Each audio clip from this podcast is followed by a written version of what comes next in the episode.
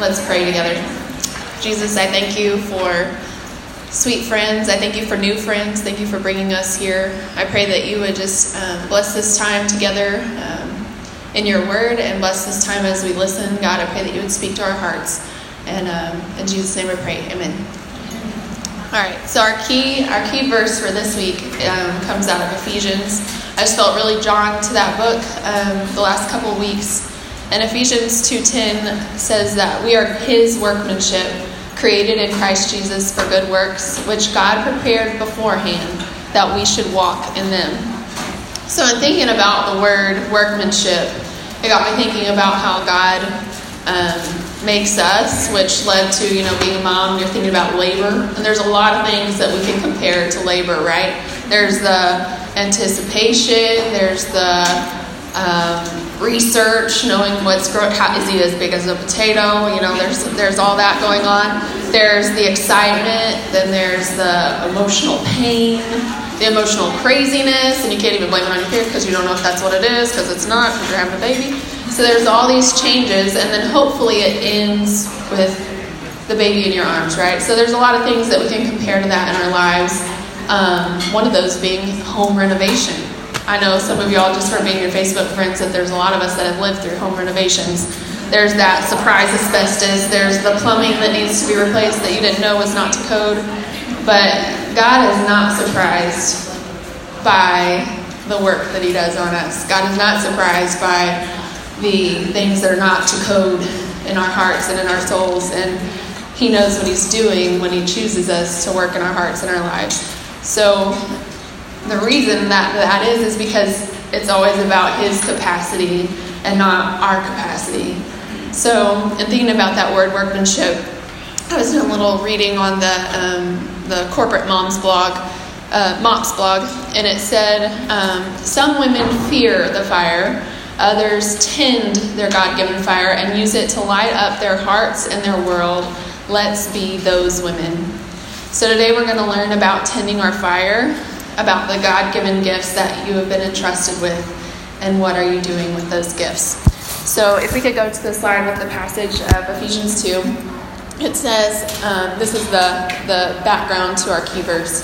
It says, And you were dead in your, in your trespasses and sins in which you once walked, following the course of this world, following the prince of the power of the air, and the spirit that is now at work in the sons of disobedience among whom we all once lived in the passions of our flesh, carrying out the desires of the body and the mind, and were by nature children of wrath, just like the rest of mankind. But God, being rich in mercy, because of his great love with which he has loved us, even when we were dead in our trespasses, he made us alive together with Christ. By grace we have been saved, and raised us up with him and seated us with him in heavenly places in Christ Jesus, so that in the coming ages he might show the immeasurable riches of his grace in his kindness towards us in Christ Jesus. For by grace you have been saved through faith, and this is not your own doing, it is the gift of God, not a result of works, so that no one may boast. For we are his workmanship, created in Christ Jesus for good works which God prepared beforehand that we should walk in them. And so that leads us, um, as I was thinking about this passage and reading it, it leads us to three truths that we can place over our lives. And the first one being that there are things that God has ordained for you to do. I don't know if you've thought about that lately. Um, it's easy to dream about that when we're in college and and think about what are the what's the thing I'm going to do, and we kind of put, place a label on it, like it's going to be our career path, maybe, or maybe some of us always dreamed of being moms. Um, but it's not just um, the ordained thing that He's called you to do. Um, it's also in the way that He made you.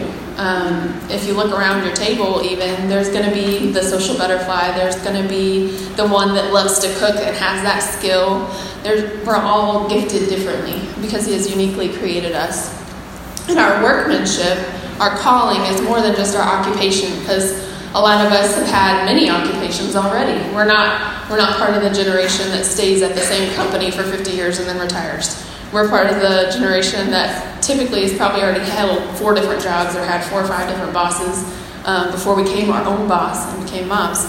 Um, so those callings and those those um, determinations that He's placed on us, it made me think of the uh, of the verse in Acts that says that He's determined the boundary of our dwelling places. And I think we can cast that over the boundary of our callings now, whether we're mom, or we have side hustles, whether we, you know, we do counseling on the side or we're going to school on the side. Those are all different aspects of our life that He has created us as His workmanship. Um, and that is because, um, number two, is because Jesus, because of Jesus, God will never ever stop dealing with you on the basis of grace.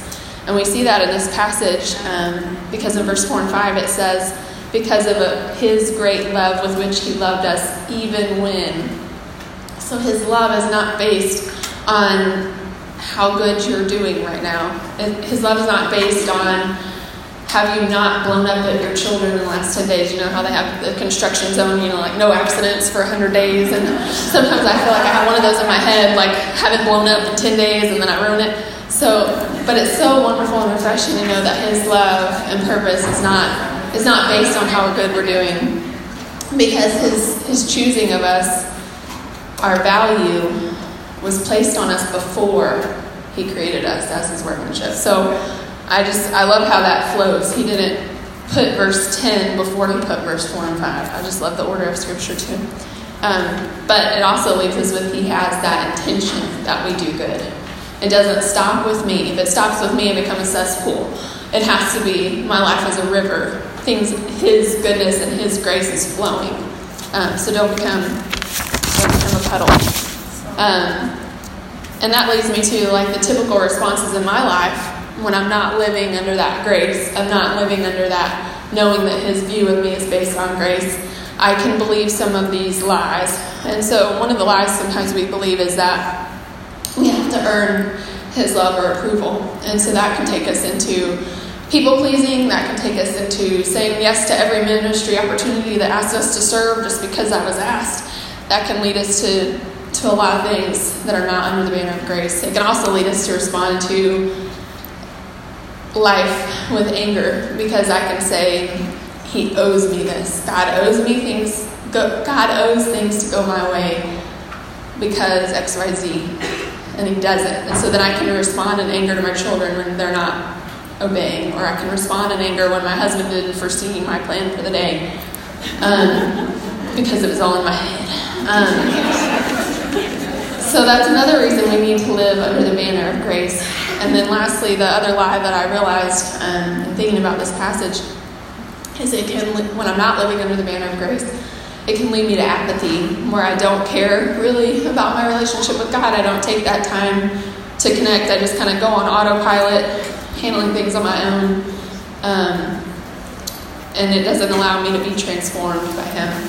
So we want to make sure that in, in thinking about that word workmanship, that we're realizing that our value is God given, it's not determined by the work that we're doing.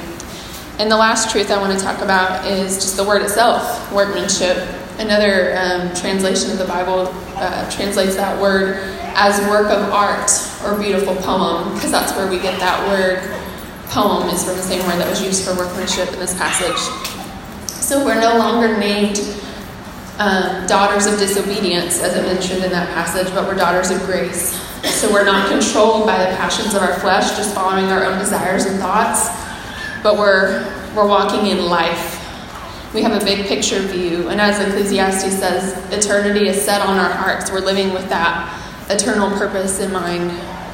So, back to that idea of work of art. Um, where do you create beauty in your world? Where do you um, come alive? What activities or um, projects in your past that you've been part of make you feel energized, make you realize that God gave you that gift? Um, I just want you to think of those times. Um, one of my favorite nerdy podcasts that I listen to is um, Business Boutique by Christy Wright. If you haven't looked it up, it's awesome. Um, she has a lot of great guests on her show. And one of the things that she has pointed out is there's room for you so, no matter what your gift is, no matter if you think, oh, there's already a lot of photographers and I'm not that good, or oh, there's already a lot of bloggers, there's already a lot of people that share their favorite recipe, that's not me. Um, there's room for you, and there's room for your gift, there's room for your voice. Because um, there are people that you know that God has put in your in your sphere, um, wherever that may that may carry over to. So I just want to ask if you're if you're walking in those skills, um, because as we know from this passage, there are things that God has prepared for you to do, for you to do, for you table two, for you table three, and all the way up for you. God has prepared something for you to do. So as we close out this time, um, I just ask you to close your eyes. I'm going to read the passage over you guys, but I'm going to read it um, from a paraphrase called The Message. I would just give this little quick caveat not to rely heavily on that because it is a paraphrase, but I do want to read this over, over you if you would just close your eyes. It wasn't so long ago that you were mired in that old stagnant life of sin. You let the world, which doesn't know the first thing about living, tell you how to live.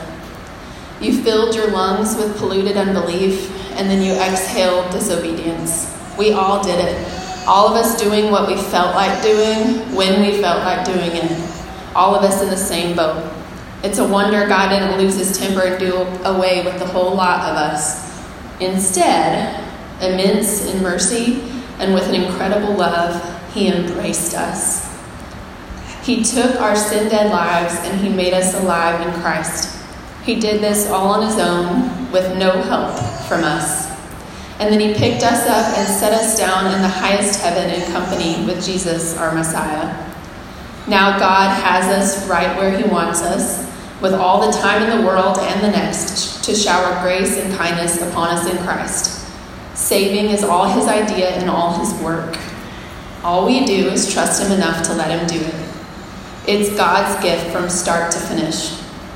We don't play the major role because if we did, we'd probably go around bragging like we'd done the whole thing.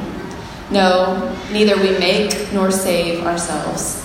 God does both the making and the saving, and He creates each of us by Christ Jesus to join Him in the work that He does, the good work that He has already gotten ready for us to do, and work that we had better be doing.